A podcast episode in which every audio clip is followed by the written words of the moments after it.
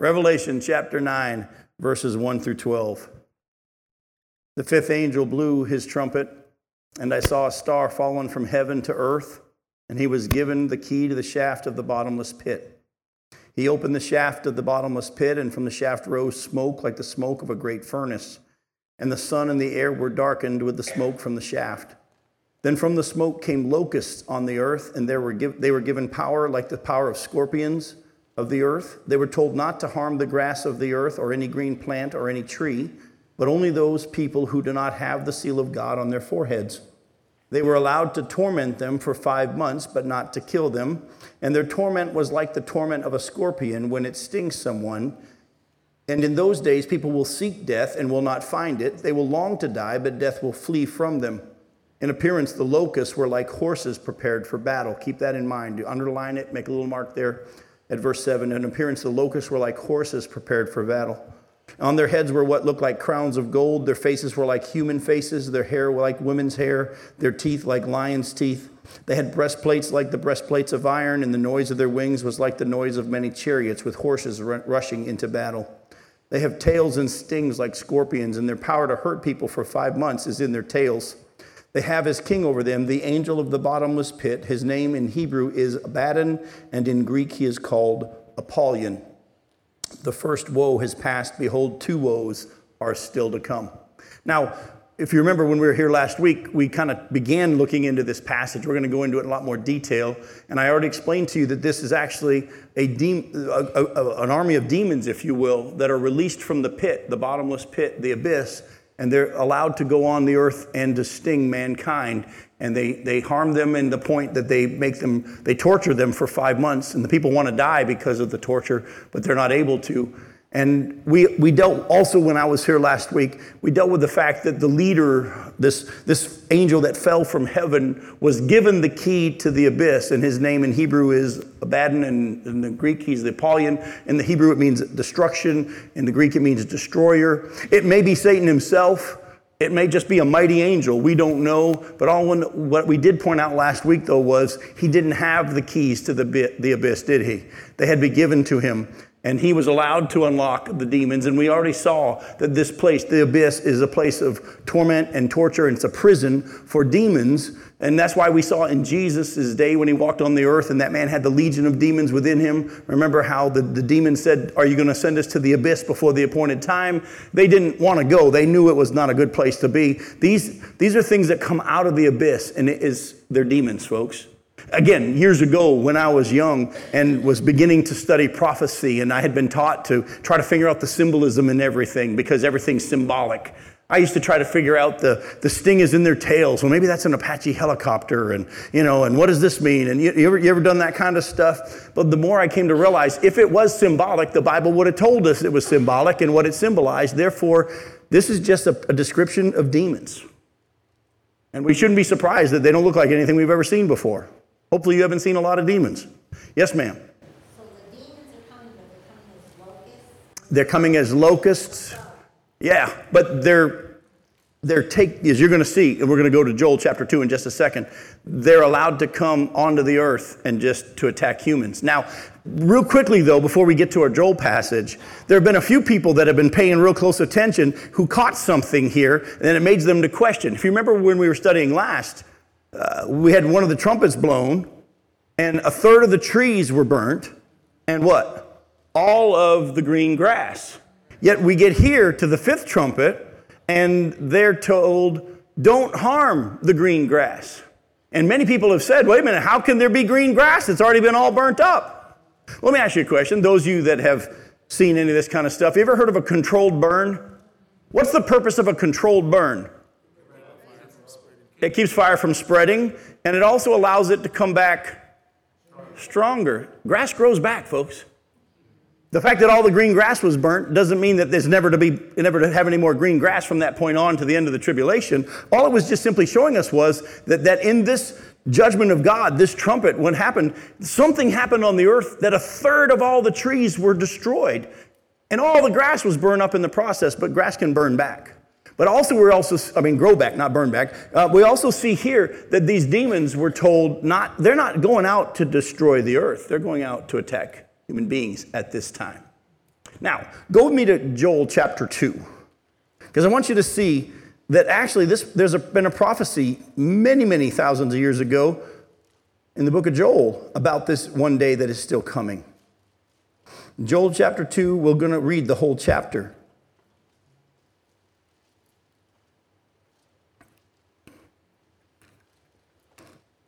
Joel chapter 2, starting in verse 1. Blow a trumpet in Zion, sound an alarm on my holy mountain. Let all the inhabitants of the land tremble. For the day of the Lord is coming, it is near, a day of darkness and gloom, a day of clouds and thick darkness. Like blackness there is spread upon the mountains a great and powerful people. Their like has never been before, nor will be again after them through the years of all generations. Fire devours before them, and behind them a flame burns. The land is like the Garden of Eden before them, but behind them a desolate wilderness, and nothing escapes them. Their appearance is what? It's like the appearance of horses, just like we read in Revelation chapter 9, verse 7. And like war horses, they run, as with the rumbling of chariots, almost word for word what we read in Revelation. They leap on the tops of the mountains, like the crackling of a flame of fire, devouring the stubble, like a powerful army drawn up for battle. Before them, peoples are in anguish. All faces grow pale. Like warriors, they charge. Like soldiers, they scale the wall. They march each on his way. They do not swerve from their paths. They do not jostle one another. Each marches in his path, and they burst through the weapons and are not halted. They leap upon the city. They run upon the walls. They climb up into the houses. They enter through the windows like a thief. The earth quakes before them. The heavens tremble. The sun and the moon are darkened, and the stars withdraw their shining. The Lord utters his voice before his army, for his camp is exceedingly great. He who executes his word is powerful, for the day of the Lord is great and very awesome. Who can endure it? Now I want to pull out for you in this passage a couple of things from here in Joel that will be helpful for you. First off, some of you are saying, wait a minute, Jim, it says here in Joel that the earth is affected by these people. That's true. But you got to keep in mind, this prophecy in Joel chapter 2 that we're reading about is not just talking about what's going to happen in chapter 9 of Revelation, verses 1 through 12, but it's also talking about this army that I'm going to have you look at tonight in chapter 9 of Revelation, verses 13 to the end of the chapter.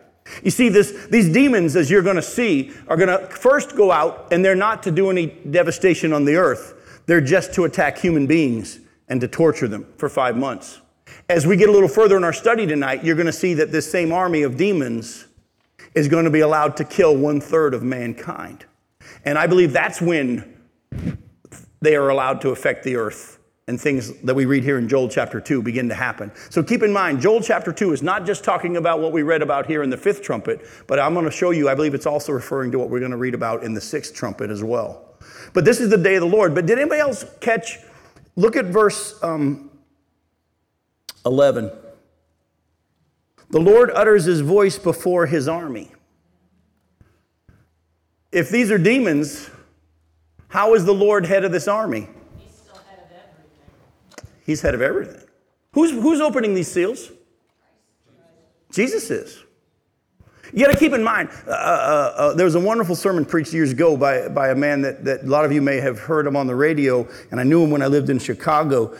His name is Erwin Lutzer, pastor at Moody Church. And he preaches a sermon called The Lord's Satan. And he shows how Satan is a tool of God, and God uses Satan for his purposes. He's the Lord's Satan. Now, Satan does what he does by his own volition, but God controls what he can and cannot do. He's actually a tool in the hand of God. And so God is the one that is bringing this judgment. Oh, he's allowing the demons to do what they do well, and you're going to see that when we get to the sixth trumpet. But God is the one who's bringing this judgment. Remember last time we were together? He's right and just in doing so. And so don't be shocked by the fact that the Bible describes this army as the Lord's army. God can use demons for his purposes as well. Now, what I also want to bring out to you is to go a little bit deeper into something that I dealt with last week that I want to kind of show you scripturally where I'm coming from. The scripture says back in Revelation chapter 9 that these demons were allowed to torture people, everyone who didn't have the seal of God on their foreheads. And the great debate among Christian Bible teachers, especially prophecies teachers, is, are these demons allowed to torture everyone, both believer and unbeliever, or are they only allowed to torture the unbelievers? And our first reaction is to say, well, those who have the seal of God on their foreheads are the believers, therefore they only are allowed to affect the unbelievers. But I showed you last week, or told you last week, that I lean toward the fact that I think scripturally that these demons are allowed to torture believers during this time as well. Now, listen closely. You don't have to agree with me on what I'm about to show you. This isn't a make or break issue. But I have been trying to let you know that my desire is not to come and teach you what Jim thinks and what Jim likes. My desire is to teach you what the Word of God says. My flesh doesn't like the idea of the fact that these demons might be allowed to torture believers during this time period. But as I look at the scriptures, I've come to lean. I have not come to a full conclusion. I come to lean toward the fact that I believe the Bible shows us that even believers will be tortured by these demons during this time period, and I want to show you why. All right? So what do we know from Revelation chapter 9 about who they're allowed to torture? Go back to Revelation chapter 9. It says in verse 3, "From the smoke came locusts on the earth, and they were given power like the power of scorpions of the earth, and they were told not to harm the grass of the earth or any green plant or any tree, but only those who do not have the seal of God on their foreheads." Who do we know for a fact from Scripture right now has the seal of God on their foreheads during this tribulation period? The 144,000. Very good. Go back to Revelation chapter 7. Man, you just made the teacher and me just giggle when the fact that you guys had the answer. I mean, something stuck. I like it. That's awesome. Look at Revelation chapter 7. "After this I saw four angels standing at the four corners of the earth, holding back the four winds of the earth, that no wind might blow on the earth or sea or against any tree. Then I saw another angel ascending from the rising of the sun with the seal of the living God, and he called with a loud voice to the four angels who had been given power to harm the earth and the sea, saying, 'Do not harm the earth or the sea or the trees until we have sealed the servants of our God on their foreheads.' And I heard the number of the sealed, 144,000, sealed from every tribe of the sons of Israel." So here we know for a fact from this scripture that the 144,000 are sealed by God. And we know that the sealing involves a protection.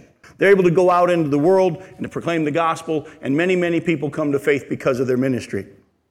We have just automatically assumed that because of their ministry, the people that come to faith during the tribulation period automatically are sealed too.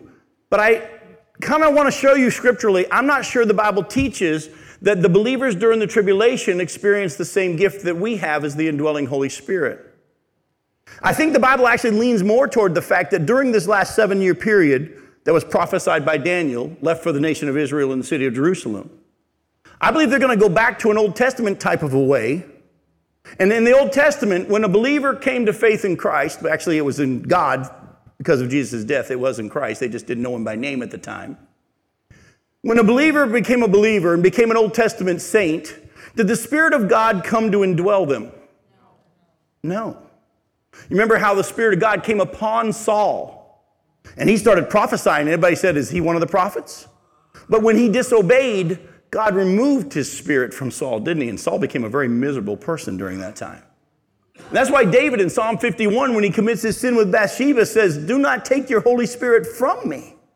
Is that anything we in the New Testament time period of the church age have to be afraid of, him removing his spirit?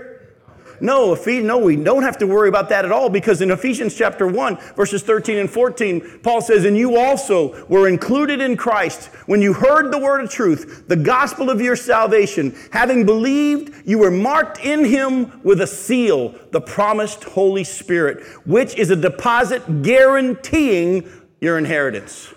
For those of us who are in the church, we're in, as you've already hopefully heard me teach on, we're in a time period in which promises that God is going to fulfill for Israel down the road have been given to us Gentiles just by God's grace. Why? The Bible said back in Deuteronomy chapter 32, verse 21, that they were going to go after, the nation of Israel was going to go after gods that weren't gods to make him jealous. He says, "I'm going to take a people you don't consider a people, and I'm going to make you jealous through them." Romans chapter 11, Paul said the same thing, that he's saving us Gentiles to make Israel jealous. And so he's promised to the Jews down the road, one day I'm going to give you these wonderful gifts. Well, let me show you what the promise is. Go to Ezekiel 36. Ezekiel chapter 36.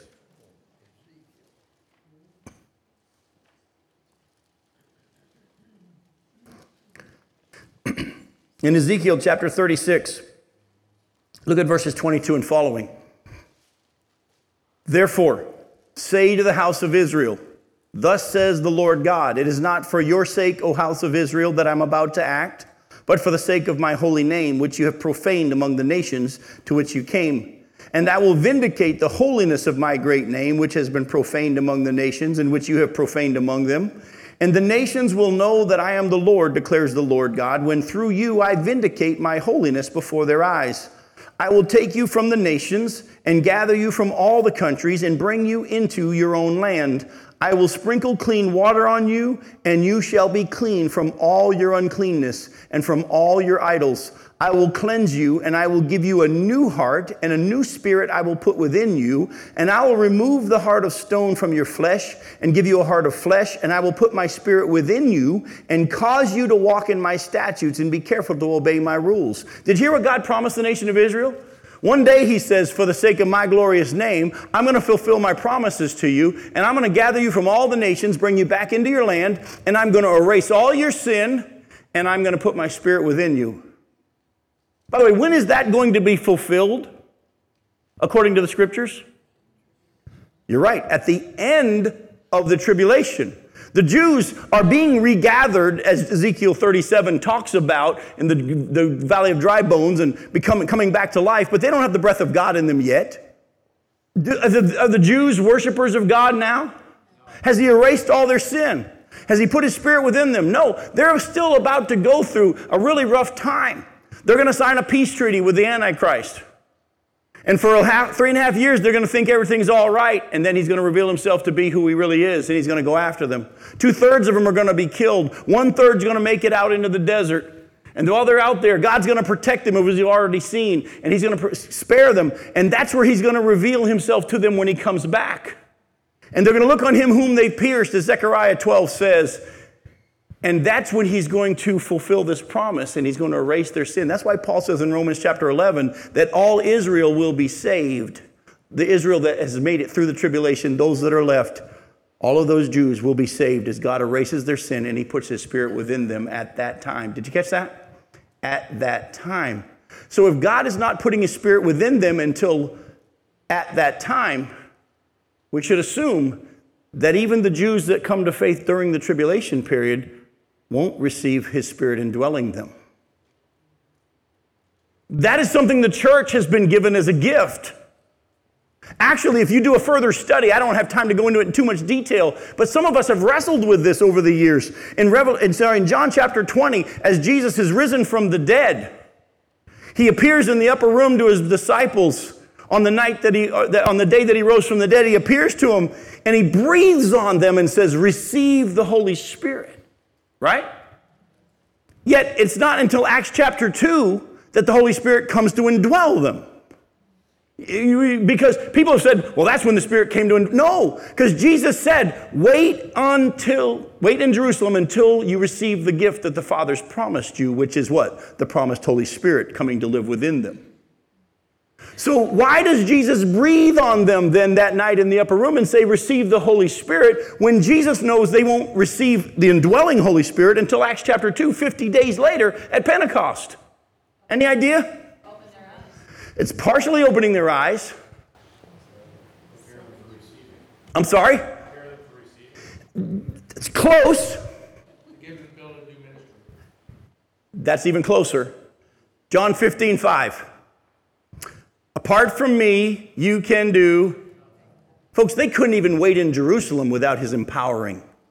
So what does Jesus do? He puts his spirit upon them to empower them to even be able to do what they needed to do until the day that he came to live within them. Interestingly enough, if that's the indwelling of the Spirit, when Jesus breathes on them, as some people teach, poor Thomas missed it. He wasn't in the upper room when that happened, was he? Oh no, the indwelling, the gift that the Father promised, happens 50 days later at Pentecost when the Holy Spirit came and dwelled them and the church began. We're in this time period of the church age where God has done an amazing thing. He has erased our sin.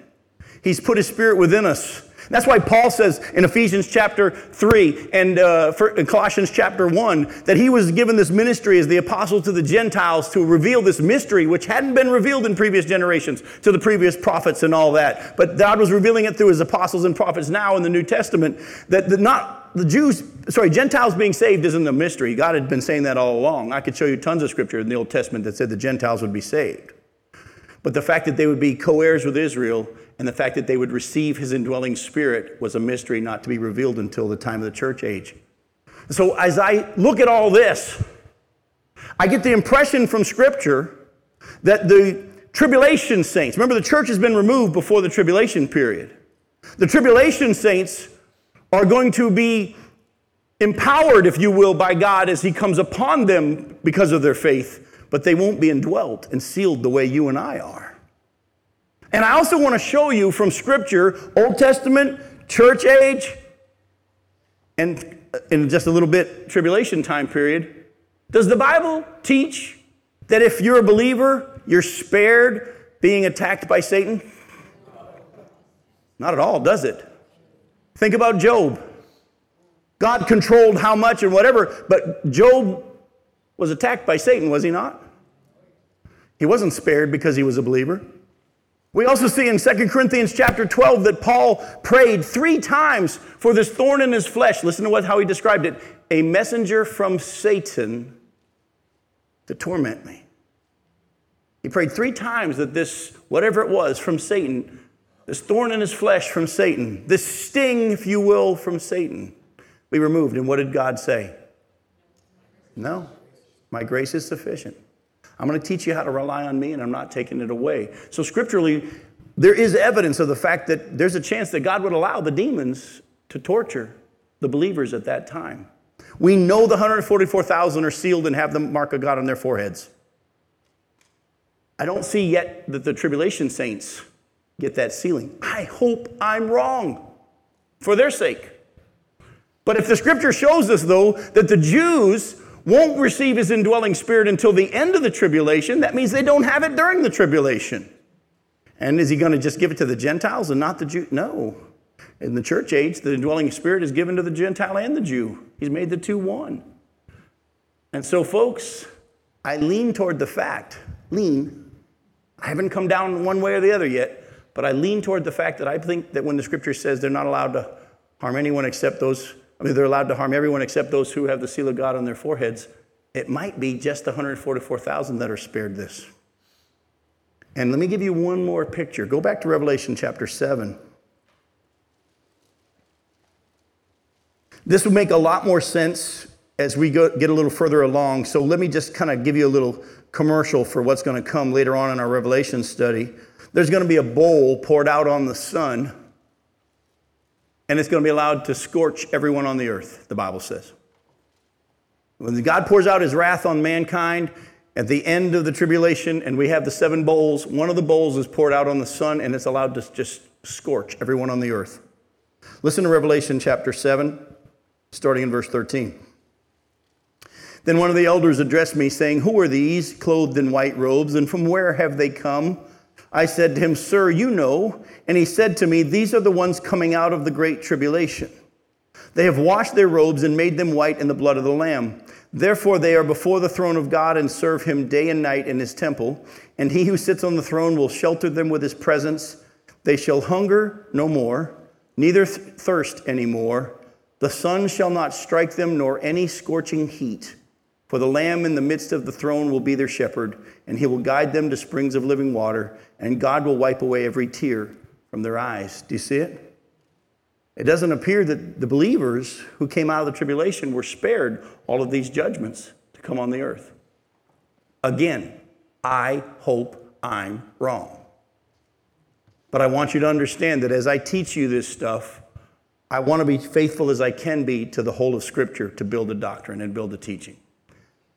I don't know the answer as to whether or not unbelievers will be the only ones tortured and believers will be spared, or whether or not only the 144,000 are the ones spared.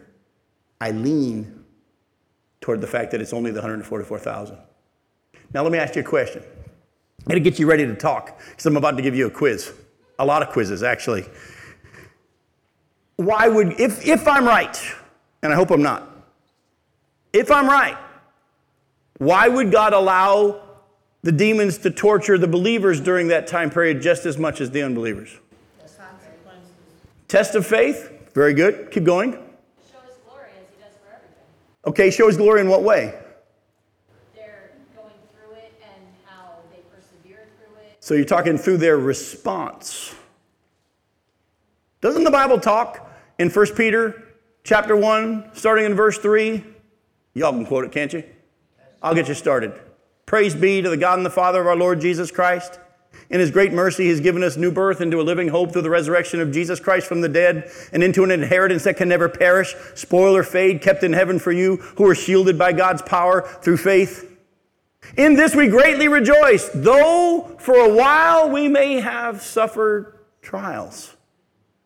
These trials of greater worth than gold, which perishes though refined by fire, have come, why? To prove our faith genuine. God even allows us to go through tribulations on this earth, does he not? Doesn't the Bible say the rain falls on the just and the unjust? How can we keep falling into, Lord, I've served you.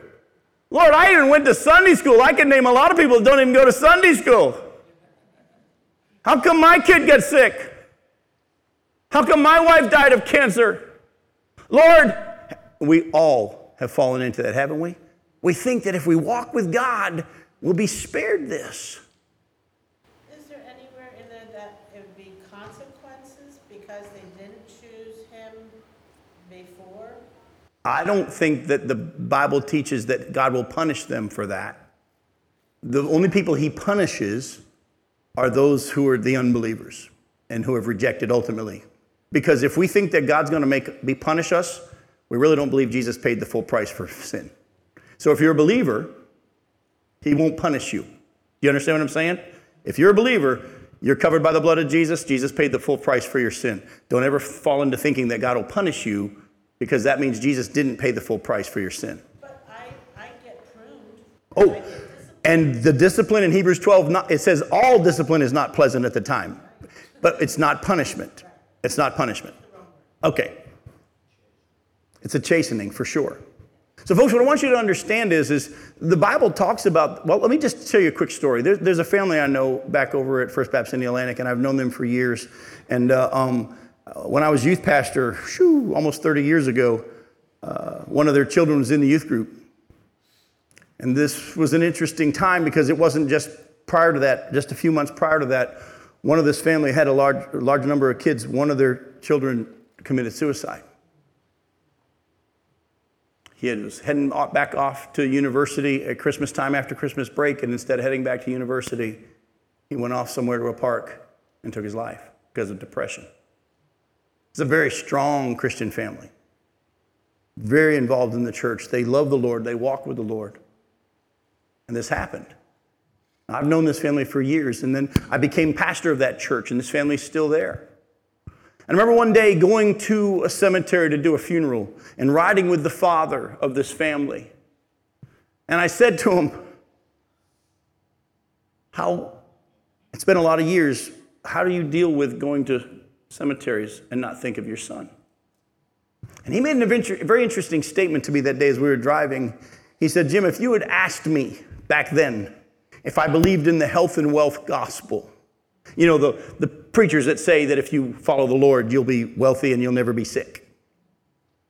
He said, if you had asked me back then, did I believe in the health and wealth gospel? I would have said, no, I think it's heresy. But he said, but when my son took his life, I came to realize I kind of did. Because our first reaction was, God, we raised him the way you said. We did it right. He came to know you as a child. Lord, we did everything we were supposed to do. This isn't supposed to happen. Folks, I hope you do understand. The rain falls on the just and the unjust. And God, for his purposes, sometimes will allow things to happen to believers just as much, if not even more, to prove our faith genuine. My grace is sufficient. His grace is sufficient. Exactly, as Job said, even though he slay me, yet will I trust him. So, let's go back to chapter 9 of Revelation and let's look at the second half of this. What I think the rest of Joel is talking about, because we're going to come back to Joel in just a little bit. Revelation chapter 9, verses 13 to the end of the chapter. And the sixth angel blew his trumpet, And I heard a voice from the four horns of the golden altar before God, saying to the sixth angel who had the trumpet, "Release the four angels who are bound at the great river Euphrates."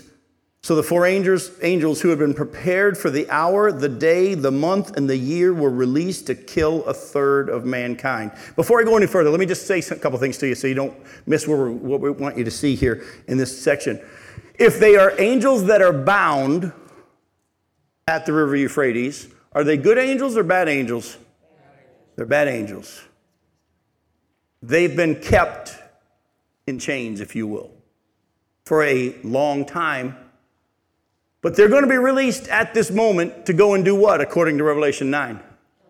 To kill a third of mankind. Go ahead. Are these the same angels that were having sex with? I would lean toward not, because those, the Bible says, are in a different place. These are bound at the river Euphrates. Were there angels in Genesis 6 that left their position, cohabited with women, and God put them in chains? Yes. But it says in Jude that they're put in a different place until the time of judgment. These angels are bound in the same way, but in a different place. But they're going to be released to kill a third of mankind. And they have been waiting, and still are, for that day and that month. Folks, do you think they're going to do a good job? I think they will. They were released to kill a third of mankind. The number of mounted troops was twice 10,000 times 10,000. For those of you that aren't good at math like me, that's 200 million. Let me keep reading. I heard their number.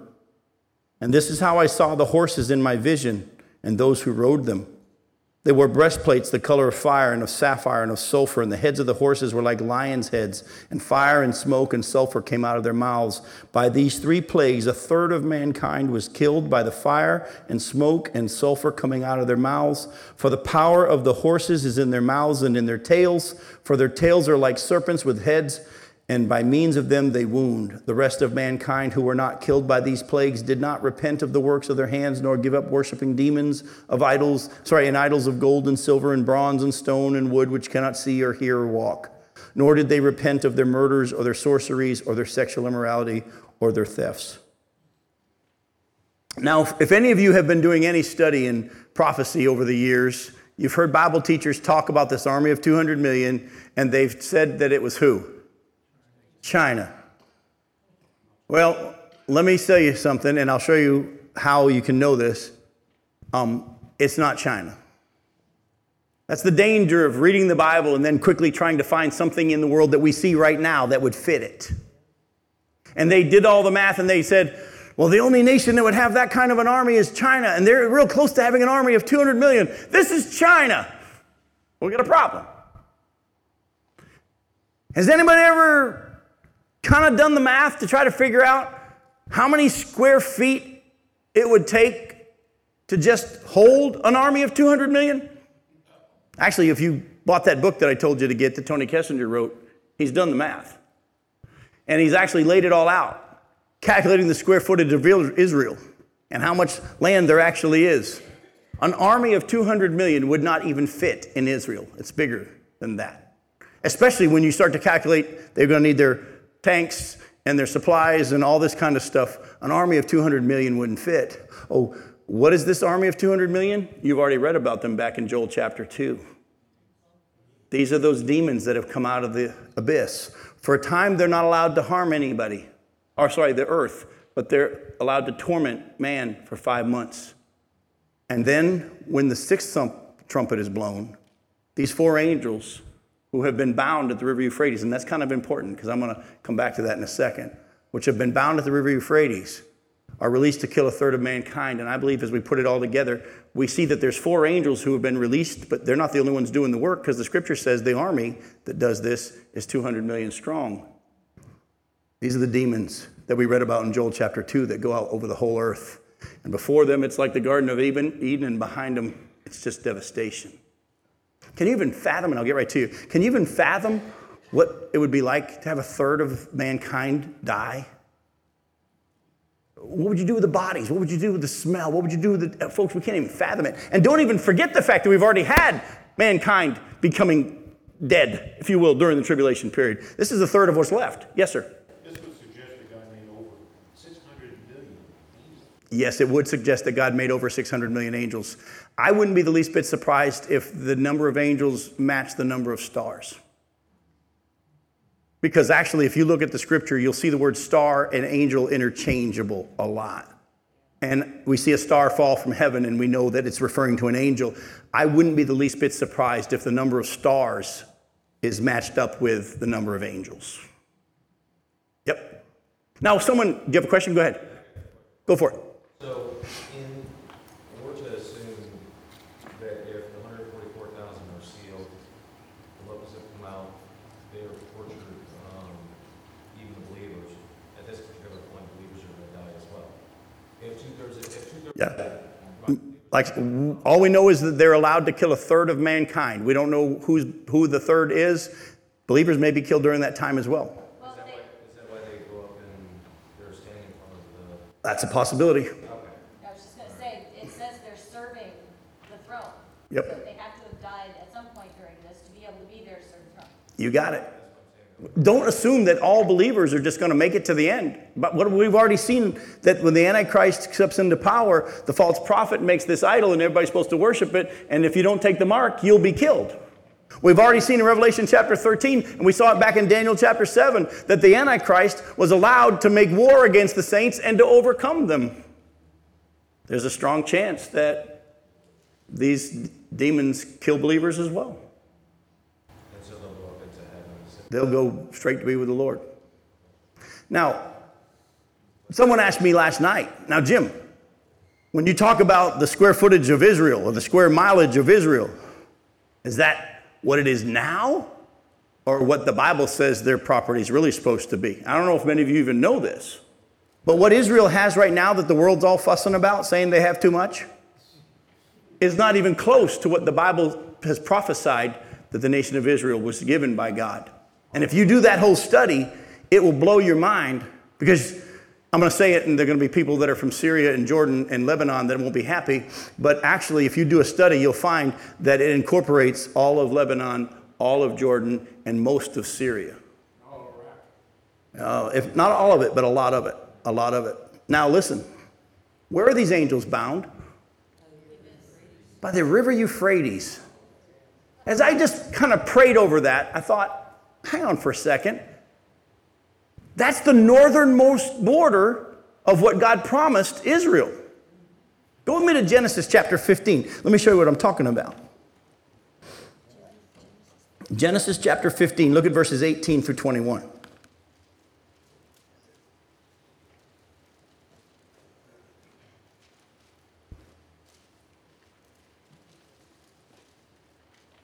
I had this wave of, man, I got so much more to do, and I think we're out of time. I looked at the clock and realized we had 20 minutes left, and I think, yes, thank you, Lord. We might get it in.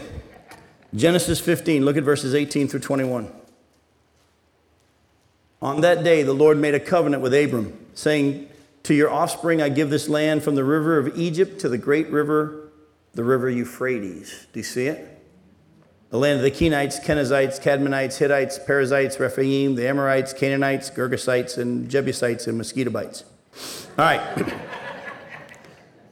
The northern border, the southern border is the Nile. The northern border is the river Euphrates. The western border is the Mediterranean Sea. The eastern border actually crosses over the Jordan, because remember, the Reubenites, the Gadites, and the half tribe of Manasseh were given land east of the Jordan River. Now, by the way, let me just say something real quick for those of you that deal with people who think that God's not going to give Israel the land in the future. They love to quote from Joshua chapter 21, verse 43, I think it is. And you can, let me double check me. Go real quick there. Go to Joshua chapter 21.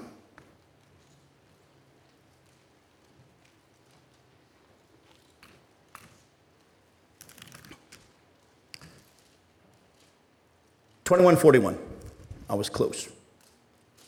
Nope, I was right. 43. Don't question myself. All right. Joshua 21, verse 43. Thus the Lord gave to Israel all the land that he swore to give their fathers, and they took possession of it, and they settled there. Now, there are those who think that God is not going to future give Israel their land. who love to quote from this passage right here and say, God already gave to him all the land. There is no future fulfillment. Let me bring out two or three things to help you understand that this cannot be what they're trying to make it say, that at that time they got all the land. First of all, what did God promise Abraham, Isaac, and Jacob? He said, I'm going to give to you and your descendants this land. Did they ever receive it while they lived on the earth? No. Actually, in Hebrews chapter 11, twice, it says, these died never having received what was promised. And it's talking about the fact that when Jesus comes back and he comes and sets his kingdom up on this earth, what did Jesus promise his disciples? You will sit with me at the feast, at the table with Abraham, Isaac, and Jacob. When they come with him and he sets up his kingdom on the earth and the full promised land ultimately will be given to them, that's when they're going to have the promise fulfilled of being in the land and all that kind of stuff as well. And if you do a study at this point of what was given, it doesn't match up with the full boundaries that God had already laid out, which was their land. And go with me to Judges chapter 1. Just turn over a couple of pages to Judges chapter 1. What do your headings say right there above chapter 1 of Judges? The continuing what? Conquest of Canaan. And if you keep reading, God continues to give them more land. Well, why is God giving them more land? It even says, after the death of Joshua, the people of Israel inquired of the Lord, who shall go oppress against the Canaanites, and so on. So at that time, before Joshua died, had they received all of the land that God had promised them? So that all couldn't mean what that passage, but they love to quote that one verse. I want to just fill you with the fact of, remember, I've been trying to teach you, build your doctrine not on a verse, but on the whole of Scripture. When you look at the whole of Scripture, you realize God promised a whole lot more, and they hadn't gotten it yet. On top of that, he still has them go get more land after that time. Can't be what it meant. Can't be what it meant. Now, go with me to Joel chapter 3, and we'll go back to Joel 2 as well, but go with me to Joel chapter 3. Because I think the fact that the angels are bound at the river Euphrates is tied to something that's going to happen at the end of the tribulation period. I don't know about you, but has Joel moved since we were there earlier? Mine did. There it is. All right. Joel chapter 3. For behold, in those days and at that time when I restore the fortunes of Judah and Jerusalem. By the way, when's that going to happen? At the end of the tribulation period, the beginning of the millennial kingdom. For behold, in those days and at that time when I restore the fortunes of Judah and Jerusalem, I will gather all the nations and bring them down to the valley of Jehoshaphat, and I will enter into judgment with them there on behalf of my people and my heritage, who? Israel, because they have scattered them among the nations and have divided up my land. Did you catch this? I don't think it's any accident that these angels that are going to sent to kill a third of mankind happen to be bound at the northernmost boundary of what God had promised Israel. And the Bible says that at the end of the tribulation period, when Jesus comes back, the humans that are left, he's going to gather them all. And he's going to judge them according to how they treated Israel. Now, some of you hopefully are starting to catch on to something that we've been taught for years that didn't really apply to us. You see, in Matthew chapter 25, verse 31, Jesus tells the story of the sheep and the goats, right? And if you remember, many of us have been raised in churches where we were taught that that's when God judges us, whether or not we gave someone water or we visit them in prison and come on into the kingdom. We preach that to the church. Not meant for the church. Remember, Jesus' teaching was to the lost sheep of Israel. Jesus said, I was only sent to the lost sheep of Israel. His teaching, even about the end times, was teaching about what was going to happen to Israel in the last days. And if you remember Matthew 25, verse 31, it says, when the Son of Man comes in his glory and all his angels with him, he'll gather all the nations and he'll judge them according to how they treated these brothers of mine. You remember?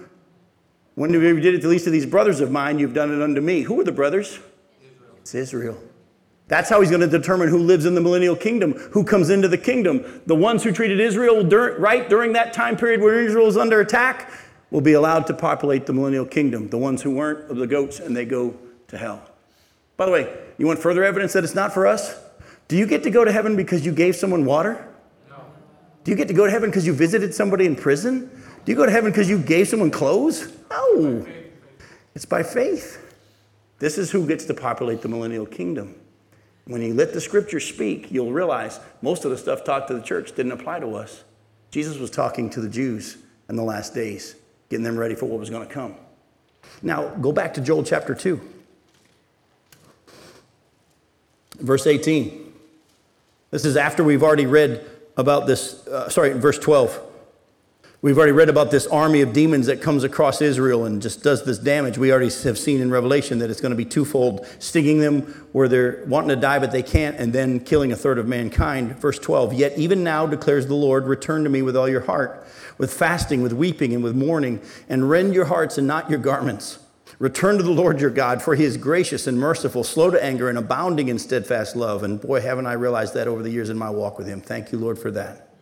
And he relents over disaster. Who knows whether he will not turn and relent and leave a blessing behind him, a grain offering and a drink offering for the Lord your God. Blow the trumpet in Zion, consecrate a fast, call a solemn assembly, gather the people, consecrate the congregation, assemble the elders, gather the children, even nursing infants. Let the bridegroom leave his room and the bride her chamber. Between the vestibule and the altar, let the priest and the minister of the Lord weep and say, spare your people, O Lord, and make not your heritage a reproach by word among the nations. Why should they say among the peoples, where is their God? Then the Lord became jealous for his land, and he had pity on his people. The Lord answered and said to his people, behold, I am sending to you grain, wine, and oil, and you will be satisfied, and I will no more make you a reproach among the nations. Has this happened yet?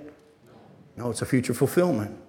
I will remove the northerner far from you and drive him into a parched and desolate land, his vanguard into the eastern sea and his rear guard into the western sea. The stench and foul smell of him will rise, for he has done great things. Fear not, O land, be glad and rejoice, for the Lord has done great things. Fear not, you beasts of the field, for the pastures of the wilderness are green. The tree bears its fruit. The fig tree and the vine give their full yield. Be glad, O children of Zion, and rejoice in the Lord your God, for he has given the early rain for your vindication. He has poured down for you abundant rain, the early and the latter rain as before. The threshing floors shall be full of grain. The vats shall overflow with wine and oil. I will restore to you the years that the swarming locust has eaten. Do you see it? That's a future fulfillment that's going to happen after this judgment of the locusts. The hopper, the destroyer, the cutter, my great army which I sent among you. My great army. We see it again. You shall eat in plenty and be satisfied and praise the name of the Lord your God who has dwelt wondrously with you. And my people shall never again be put to shame. You shall know that I am in the midst of Israel and that I am the Lord your God and there is none else. And my people shall never again be put to shame. Yes, sir. Will that be in the millennial kingdom? You got it. That's going to be fulfilled at the end of the tribulation in the millennial kingdom. Very good. Now, as we close tonight, in the last 10 minutes that we got here, let me ask you a question. What was the reaction to these two trumpets? What was the reaction to the fifth trumpet when the demons were allowed to torture but not kill? And then the demons were allowed to kill a third of mankind. From back in Revelation 9, what was the reaction of mankind? They didn't repent. Now, I got to be honest with you. Our reaction is, how in the world? How in the world could they not? With all this stuff going on, I mean, meteorites flaming with fire coming down into the water and turning it to blood and all this different stuff happening. How could they not repent? And I'm going to talk to you tonight in the time we have left about the danger of a hard heart. Now, listen to me closely because I'm going to go into, unfortunately, I have to do it fast. But I have to go into a teaching on the hard heart that you need to understand. And I'm going to be first talking about unbelievers. And as we close tonight, I'm going to flip it and talk about believers. Because the judgment of God for unbelievers who have a hard heart is different than the judgment of God for believers who have a hard heart. But believers are just as guilty of a hard heart as unbelievers are. And so as I talk to you tonight about the danger of a hard heart, I want you to understand what the Scripture says so you can be ready and be sensitive so you won't end up there. Because a hard heart is a place you don't want to end up. Go with me to John chapter 12, and I'll show you what I mean. John chapter 12, verses 37 through 40. In John chapter 12, starting in verse 37. The Scripture says, though Jesus had done so many signs before them, they still did not believe in him. So that the word spoken by the prophet Isaiah might be fulfilled. Lord, who has believed what he has heard from us? And to whom has the arm of the Lord been revealed? Therefore, they could not believe. For again, Isaiah said, he, meaning God, has blinded their eyes and hardened their heart, lest they see with their eyes and understand with their heart and turn and I would heal them. Did you see that? They would not believe. They had a choice. They would not. You say, well, I don't think they had a choice. No, they did. Jesus himself stood over Jerusalem in Matthew 23:23 and said, oh, if you had only let me, I would have gathered you as a mother hen gathers her chicks, but you weren't willing. Folks, did Jesus lie? No, he wanted to. They would not believe. Listen, then God flipped a switch and he hardened their heart so they could not believe. The Bible teaches that there comes a point where God stops drawing and judgment comes. Let me ask you a quick question. Does the Bible tell us about Noah closing the ark? Noah didn't close it. God shut the door. Not only was he keeping Noah and his family in, he was shutting the door and everybody on the outside. Go with me to Exodus chapter 7. I want to do this fast. I promised you a quiz, and I don't want to let you down and have you... some of you are probably hoping I forgot. But I'm going to give you a quiz in Exodus chapter 7 and following, and I'm going to have to do it fast. So I need some of you teacher's pets to speak up faster than everybody else so that we can move through this. Exodus chapter 7. I want to show you what I just talked to you about in the story of Pharaoh. But I want you to see it from the scriptures. That God said at the beginning, I'm going to harden Pharaoh's heart, but that doesn't mean that God hardened it right away. I'm going to show you from scripture that Pharaoh hardened his own heart, and that at a certain point, God flipped a switch and God hardened his heart the rest of the way. So I'm going to show you in Exodus chapter 7, starting in verse 1, the Lord said to Moses, see, I have made you like God to Pharaoh, and your brother Aaron shall be your prophet. You shall speak all that I command you, and your brother Aaron shall tell Pharaoh to let the people of Israel go out of his land. But I will harden Pharaoh's heart. And though I multiply my signs and wonders in the land of Egypt, Pharaoh will not listen to you. Then I'll lay my hand on Egypt and bring my host and my people, the children of Israel, out of the land of Egypt by great acts of judgment. The Egyptians shall know that I am the Lord when I stretch out my hand against Egypt and when I bring the people of Israel out from among them. Now, some of people would say, look, Jim, look what it says. God said he'd harden his heart. Pharaoh didn't have a choice. That's the danger of building your doctrine from one passage of Scripture.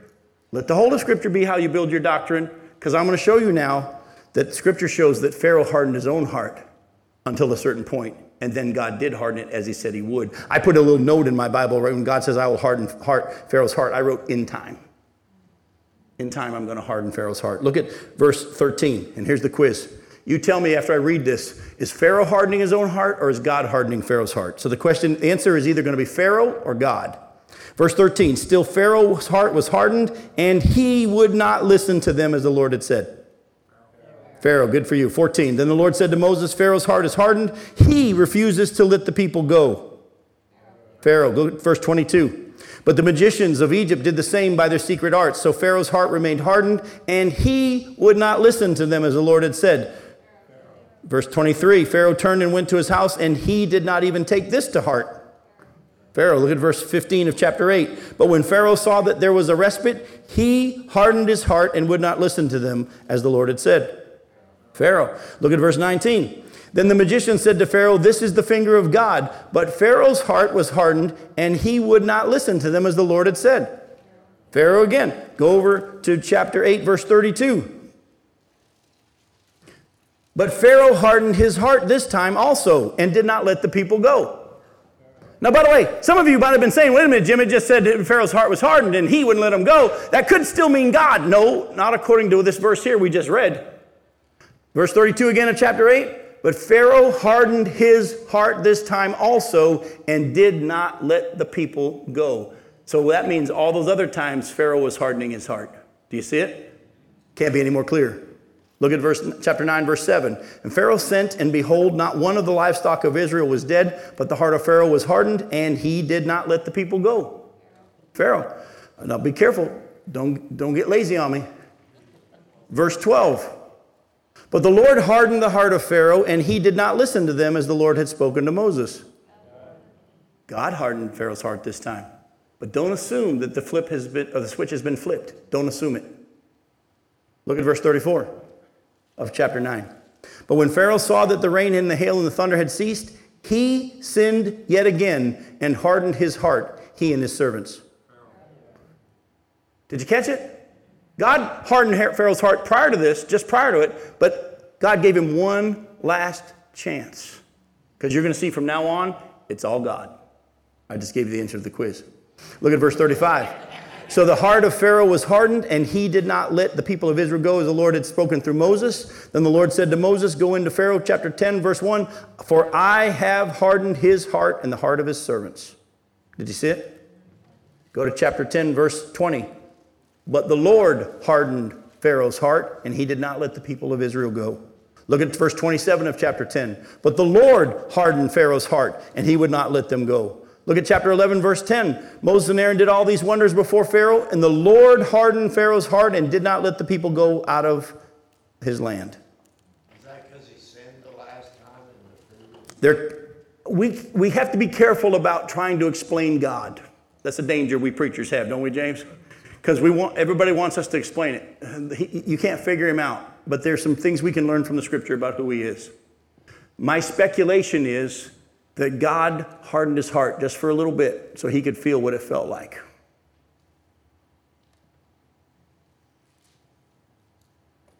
It didn't do anything to him. God let him make his last choice. From that point on, God shut the door. They would not believe, therefore, they could not believe. I don't know if these people that won't repent in Revelation chapter 9 have gotten to that point of hardening of heart. But I can tell you this much, there is such a thing, and you don't want to be there. Folks, it's not our job to determine whether or not God shut the door on anybody. We know this about God. He'll give someone a chance to be saved right until the day of their death, right? Thief on the cross, even. So we know the heart of God. We're not willing anyone to perish, but all to come to salvation. We should never put ourselves in the position of, oh, I think that person's hardened their heart. I think God shut the... No, don't you even think for a second you're going to be God and make that call. That is the call of God and only him. We should be preaching the gospel to everyone, offering it to the last second, because who knows? Because God is a God of mercy. We've already seen that he hardened his heart and then flipped it again and let Pharaoh have another choice. God may do that as well. He's a great God. So keep preaching the gospel to everyone. But understand, Christians, there's such a thing as a hard heart for believers as well. Will you lose your salvation if you harden your heart? No. You're guaranteed eternity. The Bible's so clear on that. But the Bible does teach that for persistent sin in a believer's life, he'll take you home early. Habitual sin, continual disobedience to the Lord. There comes a point where the Lord says, you know, you're doing more damage than good down here on the earth. I'm just going to have to take you home early. And the Bible talks about a loss of reward. 1 Corinthians chapter 3 says we have to be careful how we build on this foundation of Jesus Christ and faith in him. Each one be careful how they build, whether it's with wood, hay, or stubble, gold, silver, precious stones. And every work will be tested. If his work burns up, he himself will be saved, but only as one escaping through the fire. 1 Corinthians chapter 11 talks about those who are taking the Lord's Supper and not considering their brothers. And because of this, some are weak, and some are sick, and some have died. Ananias, I'll get right to you, John. In Ananias and Sapphira, I believe without question, were believers. I mean, it wasn't easy to be a part of the church at that day. And not only that, Peter, when they lied about how much money they were actually giving to the church, pretending it was the whole amount, listen to what Peter said to them. He said, why have you lied to the Holy Spirit? Did you catch that? Why have you lied to the Holy Spirit? Assuming the Holy Spirit was within them. Folks, I just want to challenge you. And I'll close with this, and I'll let you ask your question, then I'll close with something. Go ahead. My question is, isn't there a danger for us believers, especially family, to share the gospel? Once they know the truth, they're going to be judged by that truth. I wouldn't call it a danger. I think sometimes we can get in the way of what God's trying to do sometimes by us trying to get people saved in our own effort instead of the Spirit of God. And I caution people to not do that. But God's doing his work and drawing people. I don't want to start saying, hey, this is where you cross the line. We have to be real careful how we start telling people how to share the faith. We have to be careful not to do that. As I close tonight, and I know what time it is, and we had a little late start, so I think we're going to be all right. As God has been teaching me as a parent about grace versus legalism, it changed how I parented. See, it used to be when my kids were younger, I was more focused on whether or not they obeyed the rules. And if they broke the rules, which, by the way, we all do, I was going to bring the punishment. Man, our kids knew Dad's spankings hurt. But as God began to do this work in my life about, I'd say, 13 years ago, it started to change how I was as a parent. And what became more important to me as a parent now wasn't whether my kids obeyed, but whether or not they understood how to recognize the leadership of the Spirit and walk in obedience to the Spirit within them. See, because there's going to come a day, and it's coming now, when our kids aren't in our house. And we can't be there to watch what they watch and to control what they do or all these things. And our responsibility was to teach them how to be sensitive to the Spirit and not tune him out. One day, years ago, when our son AJ, who's now 17, was younger, Becky and I sent him to bed and said, look, we need you to go get ready for bed, do your bathroom routine, and then come say goodnight. And we realized about an hour later we hadn't seen him come out and kiss us goodnight. So I go check on what's going on, and we have horrible kids. And my son was just sitting on his bed reading a book. The old me would have jumped on the fact that we gave an instruction, he broke the instruction, now here's the punishment. But that's not what our role is anymore. Now we know who God is. And so I sat down next to him and I said, AJ, let me ask you a question. Did you hear us tell you? He said, yeah. I said, what happened? He said, I saw the book and I got reading and I got distracted. I said, okay. I said, let me ask you another question. While you were sitting here reading the book, did a thought ever come through your mind, I need to go get ready for bed because mom and dad said so? And he said, yes. I said, what did you do with that thought? He said, I pushed it away. I said, that's what I want to talk to you about. I'm not here to talk to you about whether you obeyed us or not. I want to talk to you about not getting good at that. Because we all have to learn to recognize when the Spirit of God says, don't do this. This isn't best for you. Avoid that. And folks, if you know people that fall into what we call grievous sins, they didn't start off that way, did they? No.